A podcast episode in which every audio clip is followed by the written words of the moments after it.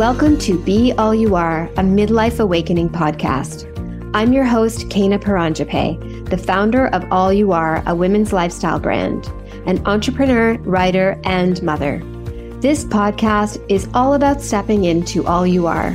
It's about reconnecting to your inner voice so you can hear the whispers of your true desires and cultivate the courage to create the life that is meant for you. Your dreams are your soul's voice. They are worth your time and attention.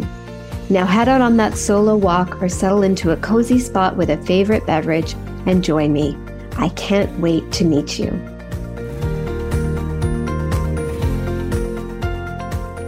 Hi, Barb. Welcome to Be All You Are, a midlife awakening podcast. I'm so excited to have you on today. I'm so excited to be here.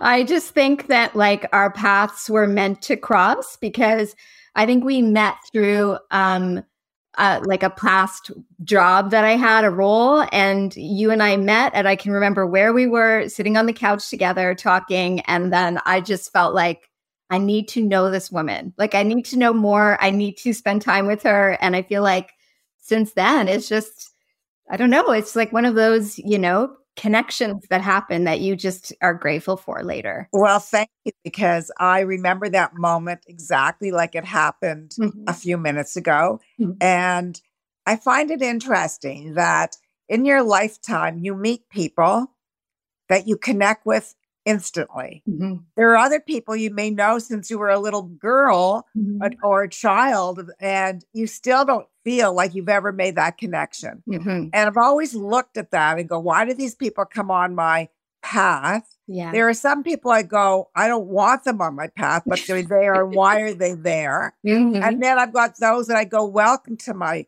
path because you bring me positive energy. So you, Kena, are the one that brings me total positive energy. And I have to say one thing, and I might refer to this a little bit. Mm-hmm. So there are four Native American Indian spirituality laws. Mm-hmm. And I have printed them all up for myself mm-hmm. and I've had them with me forever. Mm-hmm. And I refer to them a lot because when something happens, I read them again. Mm-hmm. And when people come into my life or to any of our lives, number one, the first law says the person you meet is the right one. Mm. And it says, no one comes into our lives by accident. All the people around us who interact us, interact with us, stand for something, either to educate us or to help us in our situation. Mm-hmm. How true is that that we met? Yes, absolutely. Yeah. I love that, Barb. And thank you for sharing those with me too. I have, thank I have you. to print them out also. Um, so, of course, I have a million questions for you, but of course, I have to begin with your epic journey with Holt Renfrew. um, I feel like I could talk to you for the rest of time and not get all the stories. Um, but I wanted to just start with a story that I have heard and that I find so fascinating, which is about how you came that whole journey with Holt Renfrew, how it started. Wow, it's um it's interesting. Um it is an epic. And it was one of those moments that I think it was just again a situation that was probably meant to be, but I didn't see it. And I, my first husband and I started a, a manufacturing company, a design marketing manufacturing company with Canadian designers. Mm-hmm. I was doing all the go to getting designers ready for market. Mm-hmm and the connection to all the retail stores, selling the product, doing the uh, product knowledge. And with, through my designers, I was uh, became very close to the senior vice president of marketing at Holt Renfrew at the time, a mm-hmm. woman. Mm-hmm. And um, like my true self, I always like, you know, can we do this a little better? This is like I'm not, and I, so I, I used to constantly call her up or we'd have lunches and I'd tell her, you know, your buyers don't buy my collections properly. They're missing who the customer is. They mm-hmm. miss it out. They don't. I said, um, and we would always have these conversations. And I was, she would always say, "Well, what do you like about our store? What don't don't you like about our store?" And I was always brutally honest because I always looked at her as a friend, mm-hmm. and uh, I would tell her. And one day she invites me for lunch at a part of my life, a pinnacle of my life, where I was um, going through some very hard times in my marriage, very mm-hmm. difficult times. I had lost my mother. Um, I had uh, split up with my husband uh, about six months prior, but we got back together again. Mm-hmm. And I was at a crossroads in my life. And I had this, again, this thing happens. I have this lunch with this woman. And after our lunch, she says to me, We have all these water glasses and plates and all the stuff on the table before the waiter is about to clear it. And she says to me, she just says, like, changes the subject and says, Could you, Barbara, pick something on this table and tell me why I need to have it? Why this is the one that she needs to own. Mm-hmm. And in my mind, it said, my mind said, What is she talking about? Mm-hmm. Could I do that? And then what came out of my mouth was I picked up a glass. I have a water glass here. Mm-hmm. It was a wine glass. Mm-hmm and I sold her on why this is the wine glass mm-hmm. that they, she needs to buy mm-hmm. about the brim. And I actually basically made up a story, but why mm-hmm. the story was real from my point of view because it's how I buy wine glasses for myself. Right. Hand blown crystal, mm-hmm. click it and it rings, you know, all that kind of thing. The thinner the glass, thinner the glass, the better the wine. Um, so and then she said to me, Barbara, would you ever consider working for us? And I said, To do what? She says, What you've been doing, mm-hmm. but we'll pay you. and I go, Well, what have you been doing? She said, Barbara, you are the customer we want. Mm-hmm. And you always tell me how the window should look what the sales associates need to do to, to become better engaged, mm-hmm. what collections we should be carrying, how we should buy. So you're telling me this, but I need you to come into the company and tell everybody who works there to do that. And I thought to myself in my mind, wow, this is a huge, she's offering me this job. Mm-hmm. Um, of course, I was fearful. Fear. The first thing was, no, I can't do that. Fear because I was running my own company. I had two young children, and I had I could dance to my own tune. Once you start working for a big corporation, you know they do own you, and I can't, can't yeah. like leave for the ballet recital in the middle of the day. And mm-hmm. so there's all these in my mind flashing. But I decided to say, let me think about it, mm-hmm. and I'll get back to you mm-hmm. next week. Mm-hmm. And that's what I did. I it was in my mind this was going to be a six month gig. I looked at it that way. I thought, could I fit this into my lifestyle? Mm-hmm. I knew this is probably um, an opportunity that very few women get a chance to have. Somebody's yeah. offering me this incredible job. Yes. And to basically relook at Canada's luxury department store, everything, mm-hmm. and bring uh, and reinvent that what was really reinvent it mm-hmm. from what it was. Um, and I decided to do a six month gig. I didn't tell them that. Mm-hmm. I thought, let me see if this will fit into my lifestyle. Yeah. With my children, how it would work. I called her up and gave her some prerequisites that I needed to be able to do. Mm-hmm. she said, I want, we want you so badly that yes. And what was supposed to be a six month gig turned out to be a 28 year career. wow. Wow. Oh my gosh. Barb, there's something that you said early on in that that I wanted to ask you about because it's funny it's it's like you didn't realize it but every interaction you were having with this woman the market the vp of marketing at um, holt renfrew you were like without realizing almost interviewing, right? Like you were just showing up being yourself and she was picking up everything you were putting down essentially, right? And yes. Yeah, and but like what I find is that so many of us hold back, right? Like we don't say what we think And I oftentimes it's because we are worried about what the other person's going to think, or we don't want to say too much, or we haven't been asked. And and I feel like so many of us miss out on opportunities because we don't speak up, right? Like we don't let people see what our gifts are. And what I love about your story is that you didn't there was no job posting that you then went and interviewed for. You were just yourself. You just like spoke your mind and I would love to know more about that part of you, that part of you that just like, you know, did that. The bossy girl. So here I am, you know, um, if I go back, you know, I am, and you know this, but I am trying to write my memoirs. Mm-hmm. So it's making me focus on who I was as a young girl. Yes. Um, and I'm looking at um, different parts of my journey so far to date mm-hmm. that have really impacted who I am as a person. Mm-hmm. Everything from great successes to major challenges to who came into my life. And so, you know, I was I am the first born of two other siblings. Mm-hmm. And uh, it's me first, and my sister was is three years older than me, and then my brother was seven years. Sorry, my sister's three years younger yeah, than me, mm-hmm. and my brother was seven years mm-hmm. younger than me. Mm-hmm. So I was first, and for three years I could do no wrong. Um, I had a dad who always encouraged me as a young girl just to kind of like let's let's get creative and let's mm-hmm. get dirty. Mm-hmm. On the other hand, I had mom who was a pragmatic, stern, like, no, no creativity. We're just mm-hmm. going to get the job done. No, don't let her get dirty. Mm-hmm.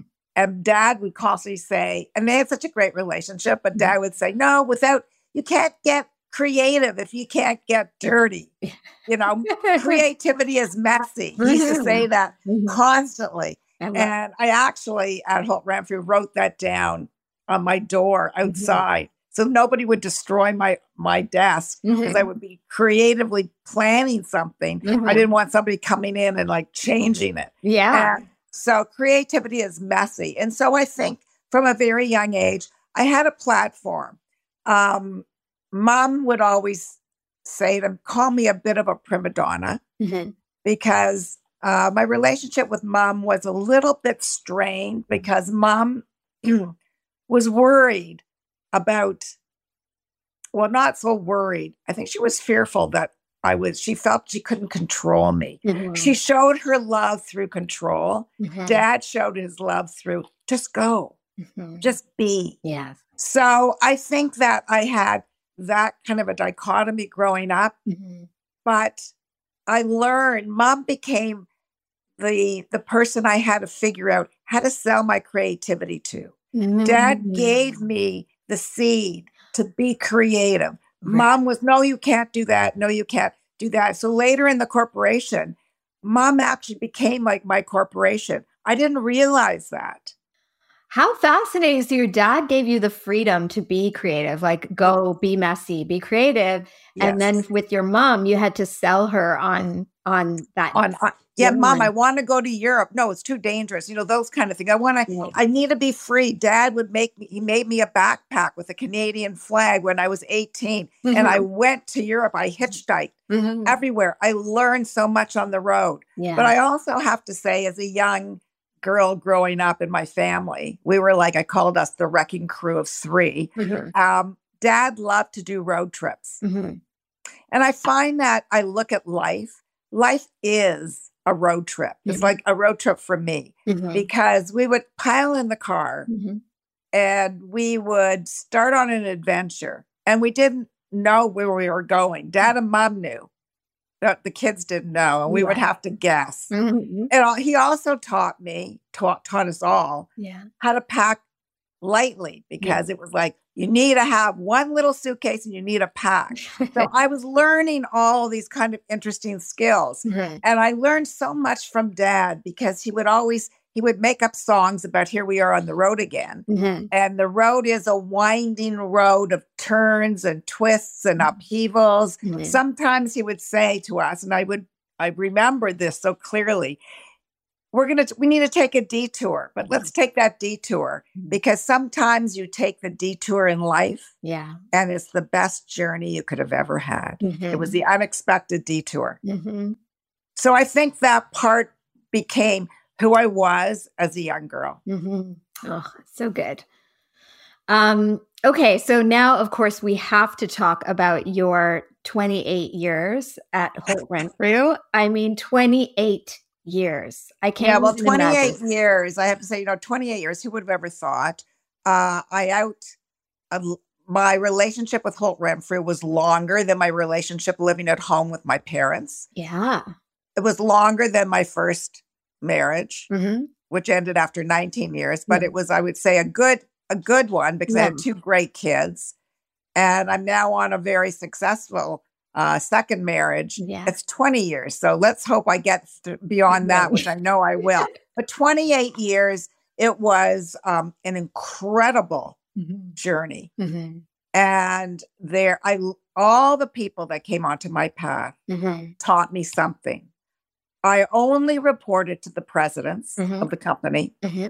I had six presidents in my t- uh, tenure. There were some of them that I was like, why is this man blocking me? And how do I mm-hmm. like get around that? Mm-hmm. So I had to, ta- I had to learn early in the corporation um, to let go mm-hmm. of wanting approval. I had to learn how to let go, let go of wanting to control everything. Mm-hmm. And then above all that, I needed to feel free and let go of that want for security mm-hmm. because we often, as women, stay in positions way too long because we're afraid to leave because of the security part yeah. of it. And I was raising two children. Mm-hmm. Um, that journey though as i started i was married but there was issues in my marriage mm-hmm. um the job did interfere a lot i feel mm-hmm. with the success of that marriage but perhaps that was meant to be mm-hmm. because he was threatened by where i was going mm-hmm. he was not becoming as, as, successful as i was and mm-hmm. that's sometimes something that happens mm-hmm. but you know i wasn't there to save him I yeah. told him that. Mm-hmm. I said he needs to save himself and figure mm-hmm. out his own destiny. Mm-hmm. And this is my journey right now. I don't know where it's going, but I'm staying on it because it's enjoyable and it's bringing in a fairly good income. So let's, it's got, and I'm learning. And um, so that for me to be there, it was it was just an incredible journey because it allowed me to travel. So I love to travel. Mm-hmm the freedom of travel, the freedom to meet people, uh, creative people. Mm-hmm. And that's what gets me going. I love creativity. I don't mm-hmm. feel I am a creative person, um, but I feel I am a connector that I get the creativity that other people bring me yeah. just bubbles up within me and I get very excited about it all. Yeah. I think yeah. you are creative though, Barb, because I think your vision is very creative. Like you may not feel like you're creative in a traditional sense of like designing something maybe right. but but you are very creative well i was a dreamer yeah dad always also said to me mm-hmm. um dream big yeah yeah and he was an artist mm-hmm. and he was a creator mm-hmm. mm-hmm. um and a designer um an industrial designer mm-hmm. so you know, I le- we learned all of us learned something from from dad that way, mm-hmm. and um, the dream. So when I was asked to head up to spearhead this new vision for Holt Renfrew, mm-hmm. what would it be? It was incredible because I was given the freedom to dream big, like a movie producer, mm-hmm. and then to find all the players who could make that vision happen, execute it, and have it have the outcome happen in all the stores across Canada. And boy, that was a big job. And I remember at the time, the woman who hired me, her name is Bonnie Brooks, mm-hmm. very famous. Mm-hmm. Um, I remember her saying to me one day, I want you to plan the uh, all the colors by month. It's going to change for our private label program in Cashmere. Mm-hmm. And she threw me a big box of colored wool And she said, So go figure it out. So I remember sitting on my dining room table every mm-hmm. night after I put my kids to bed and working on color stories. And I'm not sure about this, I'm not sure about that. And kept changing it, changing it. And then the she gave me like two days to do this. Yeah. And when I went to meet with her that morning, when I was supposed to, I did have colors, but I said, you know, I'm I'm dreaming in Technicolor and I keep changing my mind. I'm not sure, but this is my first stab at it. It could change. And Bonnie said one thing to me that has always resonated with me and has helped me through my life. She says, Barbara, there is no right or wrong. Just make the decision and we will make it happen. Mm. And she kept reminding me because yeah. I was I mean, that I was hired because mm-hmm. I am the customer they wanted. Yes, so they right. needed to get into the head of that customer. Yes.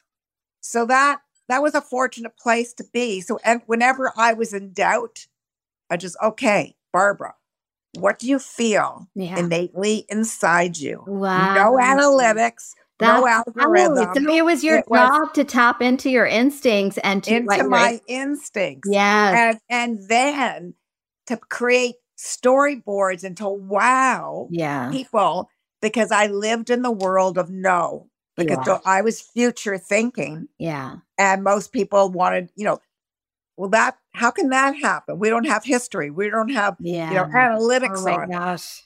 And um, I had to figure how to do that. So um, I became very good at telling a story.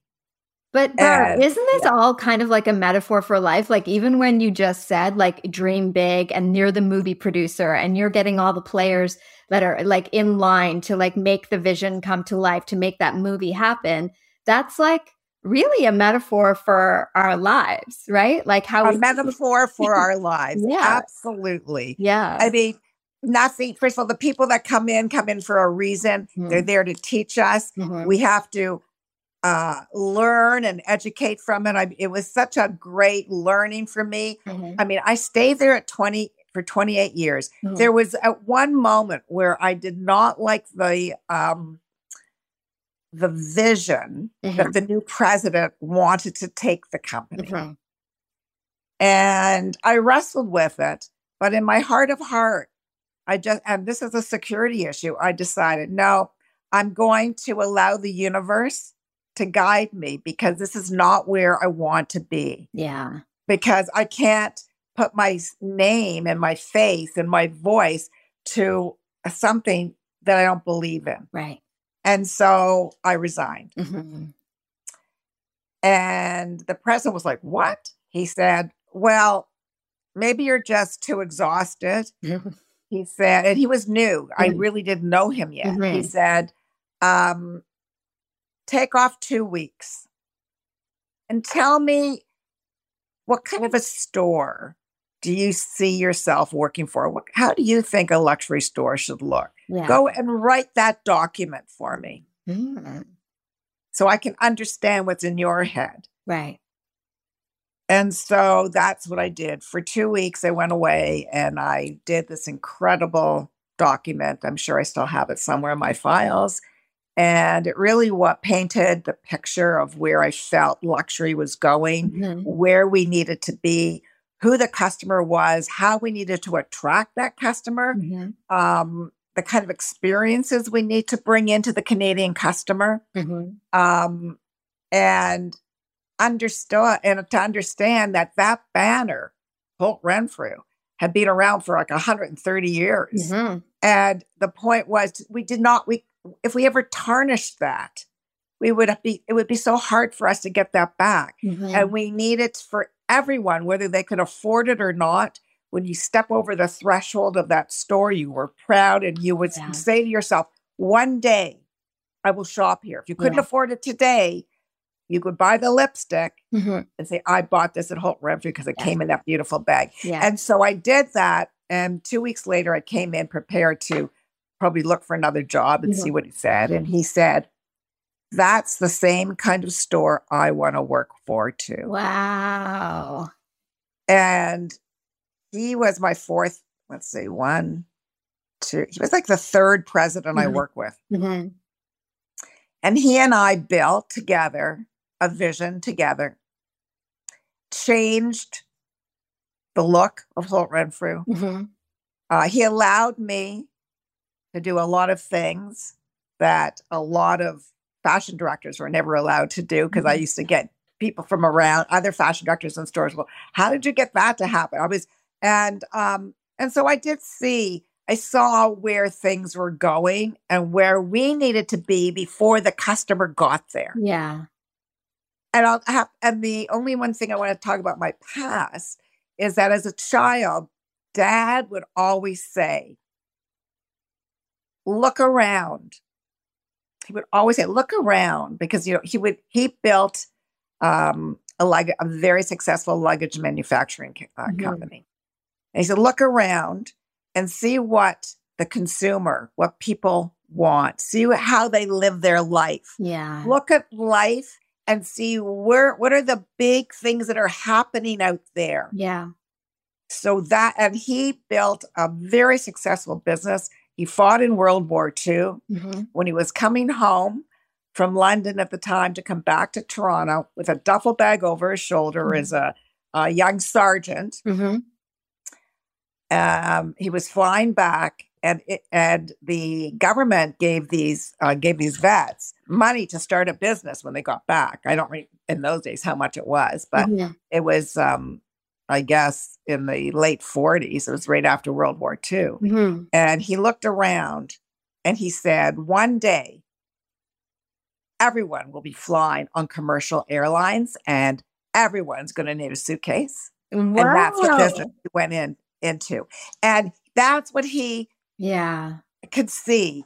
And he taught me to do that. Yeah. And that that that even in the age of analytics algorithms and data i always was able to look and say okay that is the data but why are we not in the sneaker business holt renfrew? Mm-hmm. i sit at the airport and i count sneakers sneakers sneakers. Mm-hmm. when i started holt renfrew in 1987 they did not sell denim. Yeah. Why do they not sell denim? Because we are a business store. Mm-hmm. People come to buy suits, they don't buy jeans. And right. I remember one day just like, I can't believe the business we're missing mm-hmm. and banging on that presence or not fearful. That mm-hmm. was my thing. Mm-hmm. And then trying to figure out how to prove to a company that was very stuck in their ways that we can get into the denim business and it could be our highest growth performing gross margin item yeah. And we could drive traffic. And um, I did that. Yeah. So, Barb, that's one of the things that I love hearing. Um, like it's sort of the thread through all of your stories is this conviction, right? Like, and I I can sense that you got a lot of that from your dad for sure, and for maybe sure. from your mom too, in a in a way. Yes. But like, you know, you even said that you know in the end, there was this sort of sense of like wanting that certainty and the safety of your job. And um, also, you know, having to work with the president that had, come in. How did you kind of get out of your own way so that you could speak from conviction? Was that something you had to like say to yourself, I need to say something here? Or was it just, is it part of your nature that you're just going to say it? You know? Well, um, there was a side of me, yes, that would just say it. Yeah. But uh, I used to run into a lot of problems as a young child for blurting out what I wanted to say to my mother. And she would get upset with me and send me to my room. and then just wait till your dad comes home. He'll deal with you, right? and then dad would come home. He's always the fixer of everything, you know. Okay, spend time with me. What did you do? I told him what I said. Mm-hmm. He said, you know, you need to learn new ways of saying things mm-hmm. that you mm. believe that won't hurt people mm-hmm. and let them say, yeah, maybe she's right. Mm-hmm. Just a little bit of that. So go down and apologize to mom. And so I, after always having to apologize to mom constantly for outbursts or whatever, um, I learned. Mm-hmm. And, but in saying that, there is always that, you know, the it and the ego. There's that side that says, no, you are you can't say that Mm. because, all right, should if I do lose my job, then what? Mhm. Uh, you don't always want to be that one that's rocking the boat. Wow. And one, the president, one president said to me, Barbara, why do you always have to be swimming upstream against the current Mhm. and rocking our boat? Mhm. And I said, Well, because if I felt you were all swimming in the right direction, I'd swim along with you. I actually said that. I mean, I and I feel it's again because I had um I was the only one in the company. There's only one fashion director. That's right. I was only the one person that was supposed to inspire Mhm. and teach Right. actually Right. people to open their eyes and understand. So he could do away with me, Mhm. but then everybody else, bottom line executives that were in charge of the bottom line, um, were more yes people. Mhm.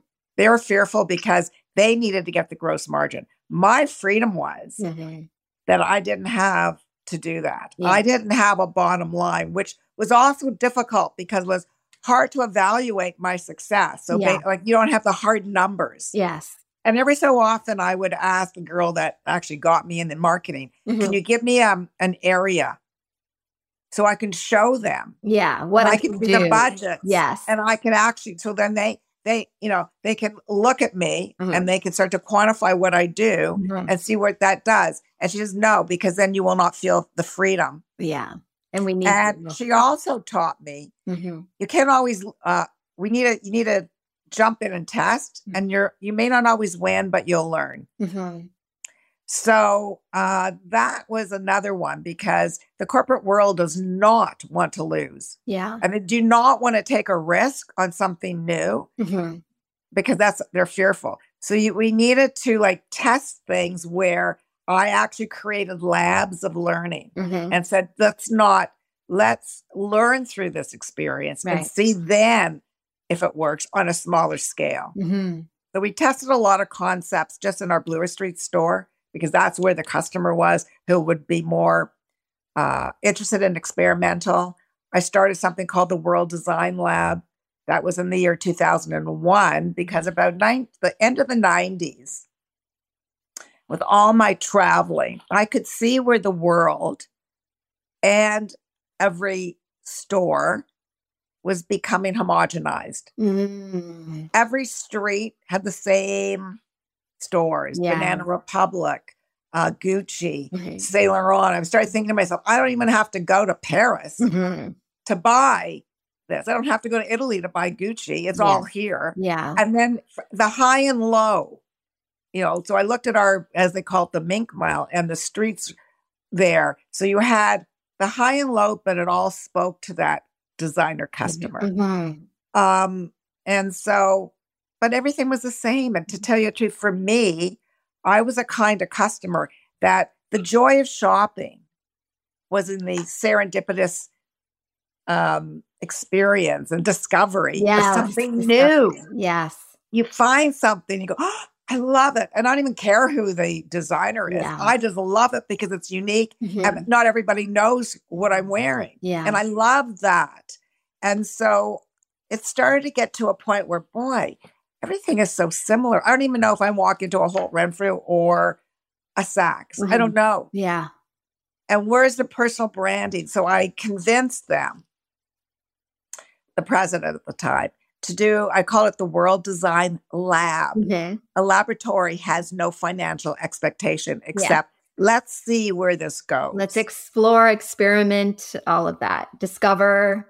exactly. Mhm. and um, it was such an incredible win. Mr. Weston kept saying to the president, "Well, what is Barbara doing? What is this? You keep talking about this. You keep telling the board, and the president would go on his own without me there Yeah. and talk to the board or whatever. Say, you know, we're building this World Design Lab, and." The president kept saying to me, Well, what can you explain it to me exactly? I said, Look, tell Mr. Weston when we launch it, he will, of course, be invited to the opening Yes. and then he'll understand it. Yeah. But it's too hard for he won't understand it because it's not been done before. Yeah. And it was emerging designers Mhm. from around the world Mhm.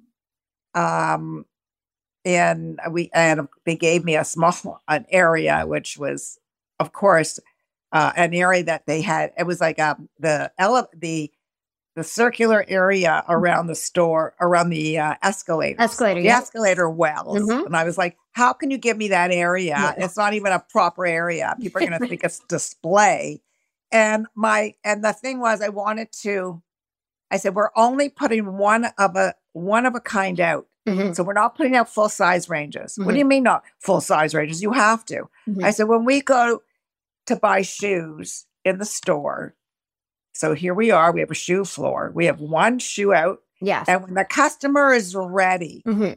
to make a decision on the shoe they like, they bring that shoe, Mm-hmm. they look for a sales associate, and then they're ready to shop. Can you find me this in my size? yeah And then the sales associate says, thinks, okay, this person's ready. Mhm.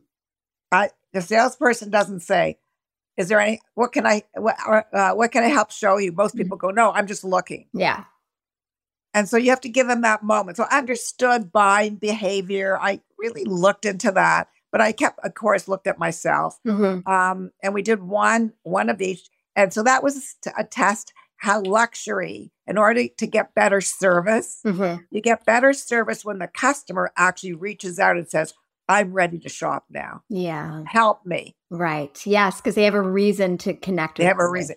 And Mhm. so we did a lot of learning in that. Mhm. Today, it's evolved. Um, when I left, they evolved it into H Project, Mhm. which is all their sustainable. I Mhm. got into the sustainable part. The World Design Lab, uh, towards the end of, uh, I'd say from the year uh, 20, we'll say, I don't know, 2020, maybe 2000, no, 2015 or so. I started Mhm. getting into more sustainable things. So I could see that that was going to be important. yes And now they, they renamed it H Project. But I must say, the World Design Lab is such an incredible opportunity for people, labs, Mhm. test your concept. yes yes totally yes Yeah. And then the thing is today when you're building uh, a business, you know, so you uh, can you can create an experience and bring your customers into that experience to Mhm. see how they react Mhm. and talk to them and Mhm. see if it if they like it. yeah Then you start to build more on that. Customers will help guide us yeah and drive us Mhm.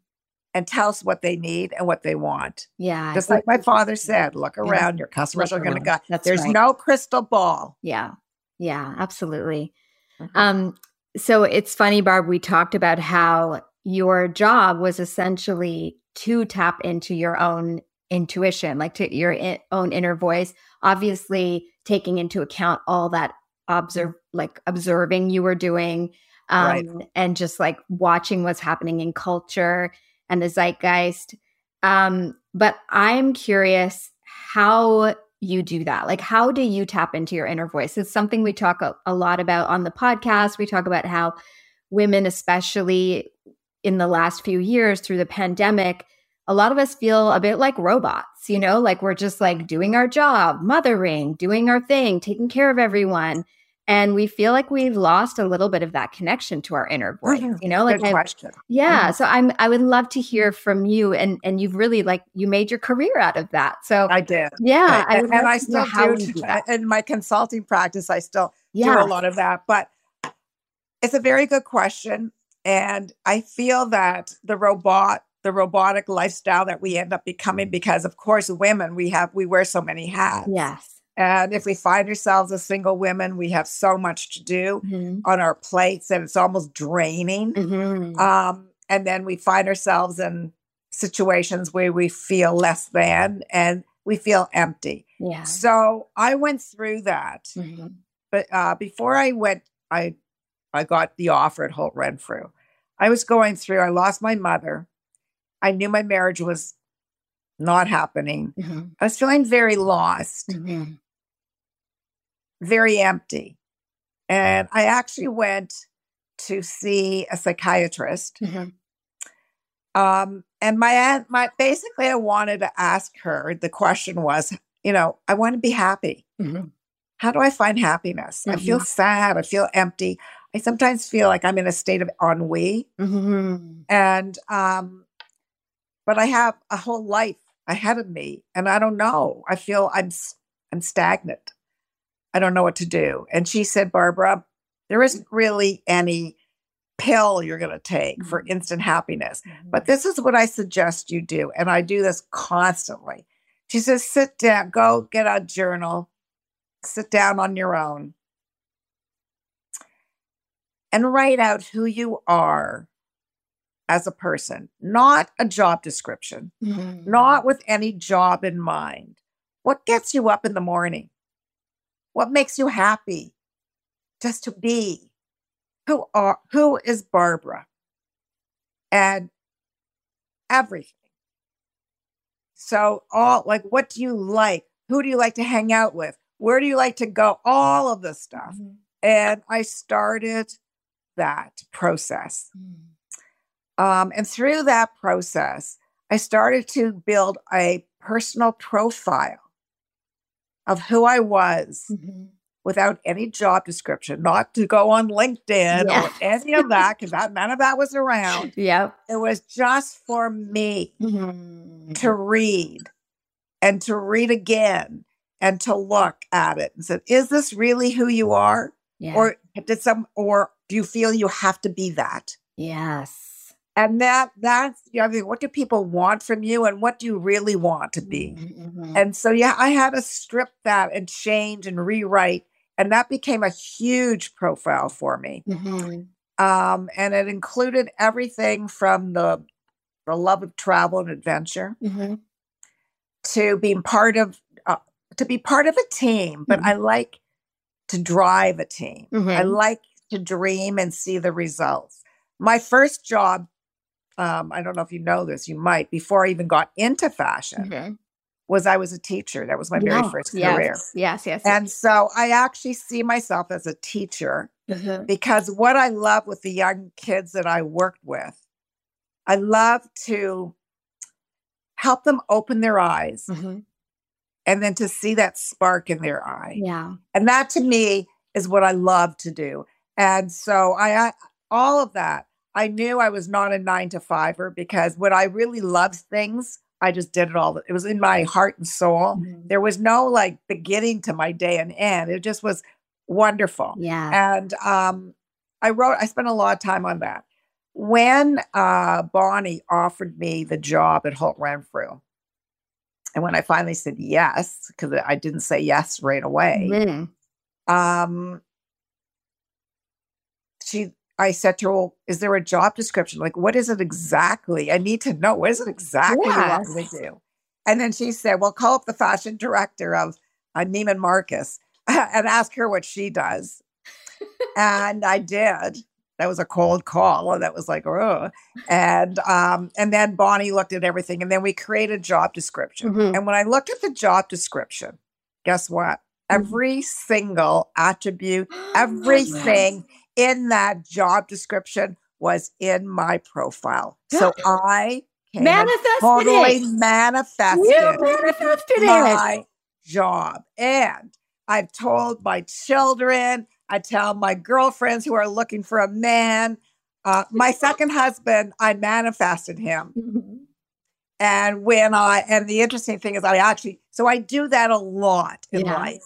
Yeah. And I have, and so all of that, and I tell my daughter, you know, when she was like, mm, I'm looking for, you know, what do you want Yeah. in life? Who do you want to be? And then write it out, put it under your pillow, sleep on it.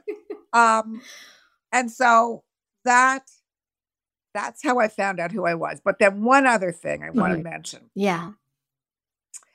So now I'm with Holt Renfrew for about three or I guess about four years. Mhm. And we were having a big tea, like a big store wide meeting. Mhm. And human resources was running it. And the topic of the it was a two-day conference Mhm. with all the executives. So it was all the executives, all the buyers, all the management, Yeah. not the sales associates. And then human resources and the president. And they're presenting. And the topic is let's get everybody on the same page. Let's get excitement to move this dial and let's build passion. And, Mhm. And then they announce human resources that they wanted there's discount. We had really beautiful discounts Yeah. all. So they're going to reduce the discount Mhm. tremendously. Okay. So I'm listening. So let's get passion. Let's get people like raw, raw, raw. And then reduce the discount. Yeah. and now we're like going in the same breath, going to eliminate or reduce considerably Mhm. discounts on the clothes and also pay for Holt Renfrew wasn't as high as you could get, let's say, at the Bay Right. because you had bigger discounts at Holt Renfrew and better products. So Right. people, you know, did this trade off and you traveled. Mhm. So, um, so I go and go, okay, what is wrong with like I stand up and I just go look, you know, I'm looking at this. I love the topic of the day. So this is what you're proposing. Mhm. What is wrong with this picture? Mhm. You're going to save money on the bottom line, Mhm. but how far is that going to get you from the heart and soul of who you're trying to get on the same page and passionate Yeah. to get the the troops to rally Mhm. around you? No, Mhm. that's not going to work. Yeah. And that started this whole thing. The next day, the second day of the conference, a young man who I didn't really know sitting there, he uh, ran our uh, gift and gourmet area. Mhm. I didn't really know him, but you know, he came up to me and said, Barbara, I was so moved Mhm. by what you said. And he took, he said, I, I got up in the middle of the night because I couldn't stop thinking about what you said. And he got up in the middle of the night and he took two yellow post its Mhm. and he wrote out, okay, and it said, oh, and he handed this to me. Mhm. And he, it said, tell Barbara, oh, well, Barb, because they started nicknaming me Barb. Tell Barb. Barb Yes. she needs to be more Barb. They are very receptive to it. Uh oh. Uh Oh. Low what power mode. Okay, back Okay. on. that's okay. Um. And to this day, in my wallet, Mhm. I still carry that around. When in doubt of who I am, I read that post it to become more Barb. Barb. Oh, I love it so much. I want to write myself the same post it for myself and put it more Kena, be more Kena. Be more Kena. And that's what we hear. When you're going to be all you are, Yes. It means be more of who you are. Yes. What do you stand for? Yes. What is your unique love of life in you? We are all Mm. individuals. We are not cookie cutter people. Yes. So, what makes you unique? Mhm. And that's what we have to tap into. Yes. Oh, I, it's so good. so good. Oh, I knew this was going to be a good conversation. Okay.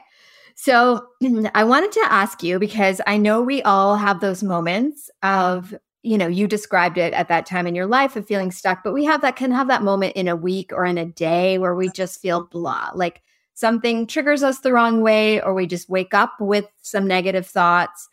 How do you um, shift to a better feeling state? Like, how do you you manage your way through those times?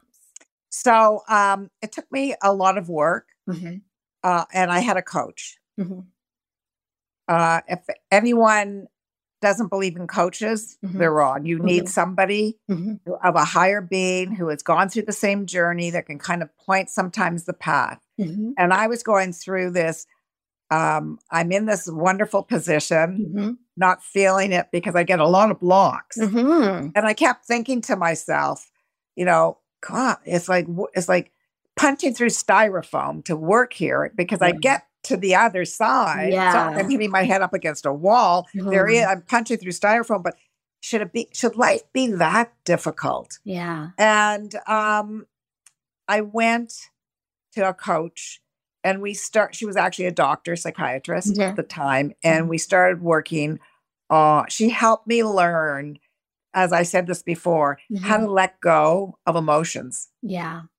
because we are not the emotions we build up in our mind. Mhm. Today, I get praised and I'm a queen and I, I'm happy. Mhm. The, the next day, I'm the same person.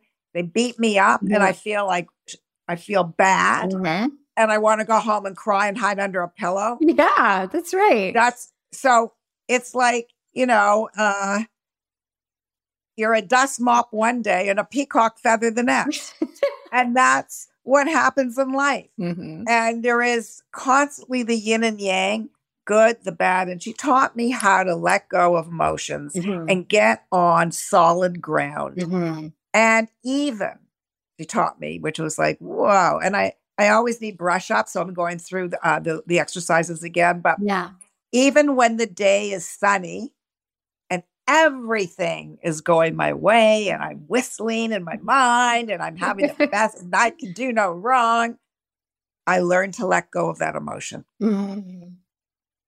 Because emotions are what builds us up, tears us down, pulls us this way and pulls us that way. Yeah. And so we have to learn to feel the emotion totally. Mm-hmm. What are you feeling in that moment when you're mm-hmm. having a bad day? Mm-hmm. Don't dismiss it. Mm-hmm. Don't sweep it under a carpet. Yeah. Because those are the emotions that come back and bubble up. Mm-hmm. What you need to do is to feel it, it feel it totally. Yeah. 100% in your heart, your soul. You need to cry with that emotion. Mm-hmm. It brings back memories. And then you have to, then at one point, you have to keep asking yourself, Am I ready to let it go? Yeah. What I do is I learn to identify is this, am I struggling with a control issue here? Right. Is this a, I need the approval? Mm-hmm. I want people to like me. Mm-hmm. You know, women, we have that. Yeah. Is this a security issue? Is this a oneness? I want to be one with somebody, mm-hmm. or, or, you know, or it's, and I have to embrace it, feel it, and it doesn't, uh, it doesn't happen overnight. Yeah. It takes time. And then I started to do it. Inst- I started to learn how to do it instantly. I could be in the middle of a, um, a bit of a confrontation in the co- in the corporate world where mm-hmm. I'm, let's say, sitting with a senior vice president of of an area, a merchant, yeah. a senior merchant. Yeah. And I'm trying to, we'll say, put yellow coats in the coat. We'll just say yellow coats and the arguments and the and then I just realized, no, I've got to let go of this. Mm. I'm not going to control it. I'm not going to you know, and I would actually have to deep breathe and let that person just let them and like basically you can't and so let them be. Yes. Let them do their thing. Yeah. And i always in the end got back i hate to use that word, word control but we always came to a decision. Yeah it was always exactly where I, I really wanted it to go. Yeah. Because i learned to deep breathe through it. Yeah through love uh, success uh, failure, mm-hmm. money situations, all of that. Yeah. I just kind of like, and I put a lot of faith. Um, I'm not a religious person, but I put a lot of faith in the universe. Mm-hmm. So I've learned to become really spiritual, a lot more spiritual. I put the universe and I say to the universe, you know, guide me. I know mm-hmm. you know yeah. where the path is going. I don't see it yet. Yeah. I trust that you're going to deliver me where I need to be. Yeah. And that's become a big thing for me. That's beautiful. And I, I do think that if you can let go of control and you can trust, then it does allow for things to work out, right? It's like um, there's an analogy that I often use in my groups is like when you are holding sand in your hand and you don't want the sand to slip through, you have to hold it gently like this. If you try to grip the sand, it creates these cracks and the sand just all slips through your fingers, you know? Exactly. So I do the same analogy when mm-hmm. I work with certain people. I've actually started to work with people on exactly what you're saying. I talk about, I asked them to pick up um, a whole bunch of pencils. Yeah and and to grip it really tight. Mm-hmm. And then I said, okay, take a deep breath mm-hmm. and just slowly relax. Yeah. And then watch the pencils fall away. Mm-hmm. That's what it happens yeah. feels like when you finally let go. Yes. And it's it's it's um it's cathar- cathartic, you know, you just all of a sudden open up mm-hmm. and you see a different perspective. Mm-hmm. Yeah. Yeah. Um, Barb, I wanted to shift uh, into talking a little bit more about the title of this podcast, which is uh, a midlife awakening podcast. And for me, it's about midlife and beyond, right? Like, I think um, as I'm now, I just turned 47 this year, and I'm thinking about where I am now, but also where I would like my life to go. And I'm looking at women who um, are more experienced and wiser than me and looking for people that inspire me and and so that I can look ahead and think about what I want my life to look like right uh-huh. um, right and in a different way than maybe we have in the past because I think uh-huh. you know the way we talk about age is has changed a lot and for the better and we still have a lot more work to do around this but um, I feel like women like you and having conversations like this are helping with that um, and so I wanted to talk to you about um, how you've been experiencing aging. You know, I never felt, I don't ever really believe in a number mm-hmm. anymore. Mm-hmm. Um, I'm proud of the age I'm at. Mm-hmm.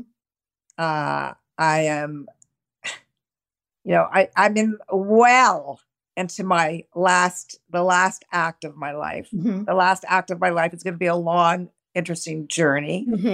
I am 73 years old mm-hmm. and will be 74 in July. Mm-hmm. On my 70th birthday,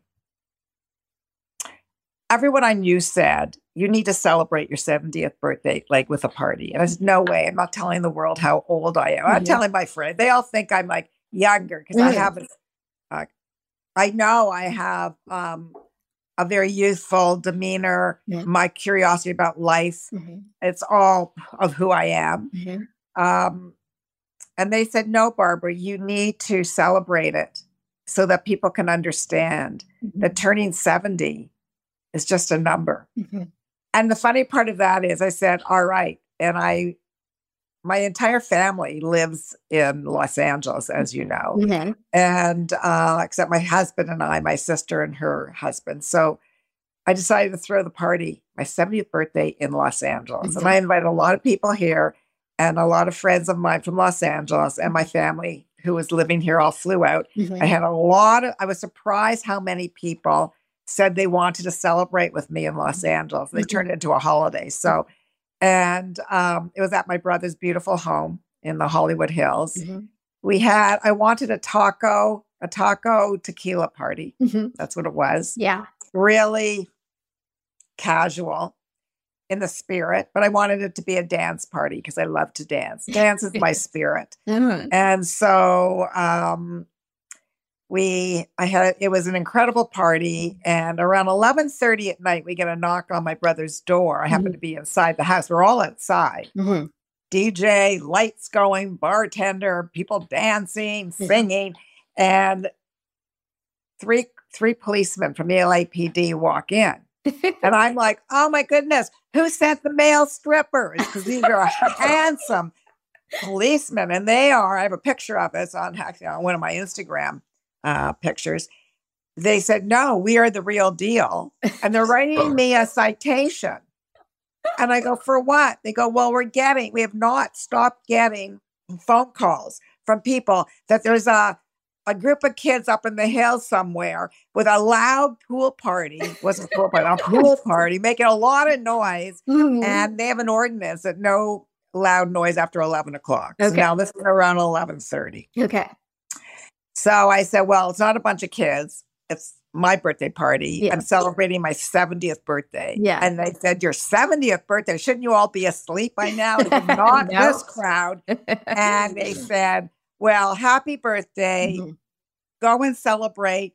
You can celebrate now for until midnight. Yeah. But then you have to shut it down. And yeah. that was, and my son-in-law took a picture of it and he said, On my mother's 70, my mother-in-law's 70th birthday, she got busted by the LAPD for making too much noise. And then I felt if the LAPD does not bust your birthday, you have not had a successful party. That's right. So, so aging to me, it's not so much about aging because I, I do make a point mm-hmm. of taking care of myself, mm-hmm.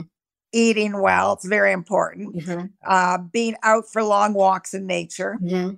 and getting in touch with my spirit. Mm-hmm my inner child mm-hmm. who refuses to grow up. Okay. Mm-hmm. And uh, I, if I'm not out walking, then I'm dancing like no one's watching, Mm-hmm. and I'll I'll put on uh, music and I'll dance for 90 minutes straight. Mm-hmm. It just makes my spirit alive. Um, when I I think the bigger one is when a woman who's had a successful career retires. Yes. It's not really about retirement. As my assistant wrote in the book that he put together for me, you're not retiring, you're reinventing yourself. I love it. And so um, that was a difficult thing Mhm. because for the first time in my life, I didn't have an office to go to, a group of people, and a purpose. yeah. And I think what um, starts to happen is it happens if you are used to working Mhm. and just getting up and not having to think about Mhm. your purpose. Mhm. And so, what is my purpose today? Mhm. I have a lot of uh, wisdom. So, I'm proud of my age. Mhm. Um, of course, life moves way too fast. Mhm. And so, I have grand- grandchildren that I am in uh, love. And so, I have a lot to learn from them. Yeah. And I keep, I feel it's so important to stay relevant. So when I look at someone like Jane Fonda, who's 85 years old, she's still relevant. She's Yeah. still marching. She still has a voice for women. She does. And I think of, uh, you know, all of these uh, women who have such wisdom and are just incredible individuals and who are my female heroes Mhm. uh, because of their um, their vitality. Mhm. And I think that's so very important. Mhm. And um, I'm, I'm ha- so I think for me, the big moment for me was COVID because COVID got it for me to put a, instead of feeling guilty about not finding my purpose or not really working every day hard and not making that salary the way I thought it should be, every, the world stopped Mhm. so the, for me it was interesting covid was a was a good time for me Yeah. because i didn't feel like a loser that i wasn't part of it i felt i was just part of the world and we had a chance to rethink Mhm. who we all are everyone rethought that Yes, they did. It's true. and i formed better relationships with friends Mhm. over that time and such unbelievable relationships that one of the key um, things that bo- bonded Mhm. our relationship was during that moment we all shared our vulnerabilities Yeah. and any shame we may have had Mhm. and that got us so close so we understood each other as females Mhm. and um, so I don't, you know, it. I don't look at age. I have so many friends that are my age. I look at them all. They're traveling. They have their adventures. Some are consulting, but Mhm. a lot of them, a lot of us now, I, are really, and I'm at the stage where I'm actually looking at life and saying, I'm very strategic of who I will consult with Yeah. because I don't want to give my time to everybody. Mhm. Those that can uh, answer a few interesting questions for me, I might might trigger my curiosity and I will work with them. Mhm. But I want to spend time being happy with that woman who I was Yeah. Yeah, feeling absolutely shameless and without apology, Mhm. able to do nothing if I want. Mhm. I know. My God. I mean, that is a big that is honestly a big thing. I think for for women, I mean, I have conversations with women who cannot carve out 45 minutes for themselves because they just their their time automatically just flows to everybody else and they even if they could carve out 45 minutes for themselves, it's almost like they wouldn't know what to do with it. Right.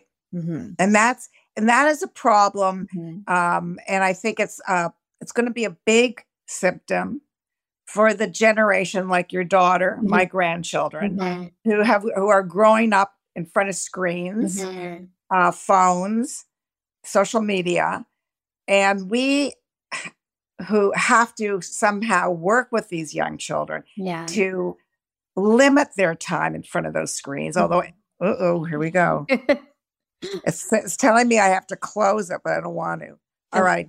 Uh, we might have to end this. Yeah, that's okay. Uh, and and so they these young kids have to learn without anything, Mhm, without doing anything, how to be creative mhm. on their own, just for themselves. Yes. Forget the word boredom. Yes. Embrace it Yeah. and get creative. Mhm. That's what keeps my spirit alive. The Mhm. creativity, Activity. the just understanding that there's I still have a lot more to learn. And I Mhm. learned so much Mhm, from youth. mhm, And that is one of the reasons I consult mhm, with young mhm, people. I want to be and understand where their minds are and how they see the world. Yes. They see it in a much bigger way than I. So we are almost near the end of the inter- interview, but I wanted to ask you what you would tell your 40 year old self. At 40 years old, I would take a look at Barb Mhm. and tell her that you are on the right path today. Mhm. Your moment where you are at 40, 40 years old is the right place and the right time. Mhm. Understand where you are, understand who you are, Mhm. And just kind of take each step and walk the path, knowing that how do you feel inside? And you will know to turn and take another path if all of a sudden it doesn't feel right. Listen to yourself, Mhm. listen to your gut, because again, there is a there's a big world there for you, and you don't know where it's going yet. Yeah. At 40 years old, I had no idea Mhm. that I was going to be one day the senior vice president of fashion direction Mhm. of Holt Renfrew Mhm. and be the voice for that store. Yeah. I did not know at 40 years old Wow. that I would be on a second marriage. Mhm. I did not know at 40 years old Mhm. where I would be living Mhm. and who my best friends were going to end up being. Mhm. So listen to yourself and understand that your path that you find yourself in, it, there is a reason you're there today Yeah. and learn from it. Yes, I love that. Such good advice for everyone. uh, so, my final question that I ask every guest on the podcast is What do you think it means to be all you are? Aha. I think it's everything we've been talking about. Mhm. All you are, as I said, each of us, we are not cookie, we are not cookie cutter. Mhm. Each of us was given our own set of genes, uh, our unique desires, our whims. Mhm. Allow it to shine. Allow the light to illuminate who you are Mhm. on the inside because that makes you who you are on the outside. Mhm. It's like you said before more Barb. So, More, be more of yourself. That's right. Well, as they say, it's almost becoming uh, like overused, but people say, you know, just own your own story. yes. And that's really what it is because don't look to that person or that Mhm. person and don't second guess Yeah. because you, it's you Yeah. and, and it's you, it's your story and Yeah. how you see it. Yeah. So just be that. Well, it's so it's so interesting, Barb, because I even think about your career. Like, you know, in your career, your success came from not looking at what everybody else is doing, right? Like that is where your success. Always, And, always. and I always say, like, if we're all looking at what everybody else is doing and looking approval from somebody else, and then they're also doing that, and then their friends are also doing that, we're all looking to each other, and nobody has any idea what they're doing, right? Right. So, like, the purest path to follow is your own. That is It truly, is your own. yeah, And the other thing is, I always believe strongly if you try to please everyone yeah, but yourself, Yeah. you end up pleasing no one. yeah. And then you're the least pleased of all in that scenario. Right. Well, Right, right. Barb, thank you so much. I have loved every conversation we've had from that first time we sat on the couch together. I love that. Yes. space. Um, and this was no exception. And I'm so excited to share this conversation with my listeners, and I know they're just going to want more of you. So you do have to write your book. I've been saying that, and I, I mean it. I can't wait to read it. Um, and thank you so much for taking the time today. Thank you so much for allowing me to be all I am. bye bye. Thank you so much for listening to today's episode. I hope you found inspiration and used this podcast to start stepping into all you are. To hear more about the podcast, follow me over on Instagram at Kena underscore all you are. Send me a DM. I'd love to hear from you. And if you're loving the podcast, I'd be so honored if you go ahead and hit that subscribe button and leave me a five star review. Until next time, remember to keep exploring what it means to be all you are.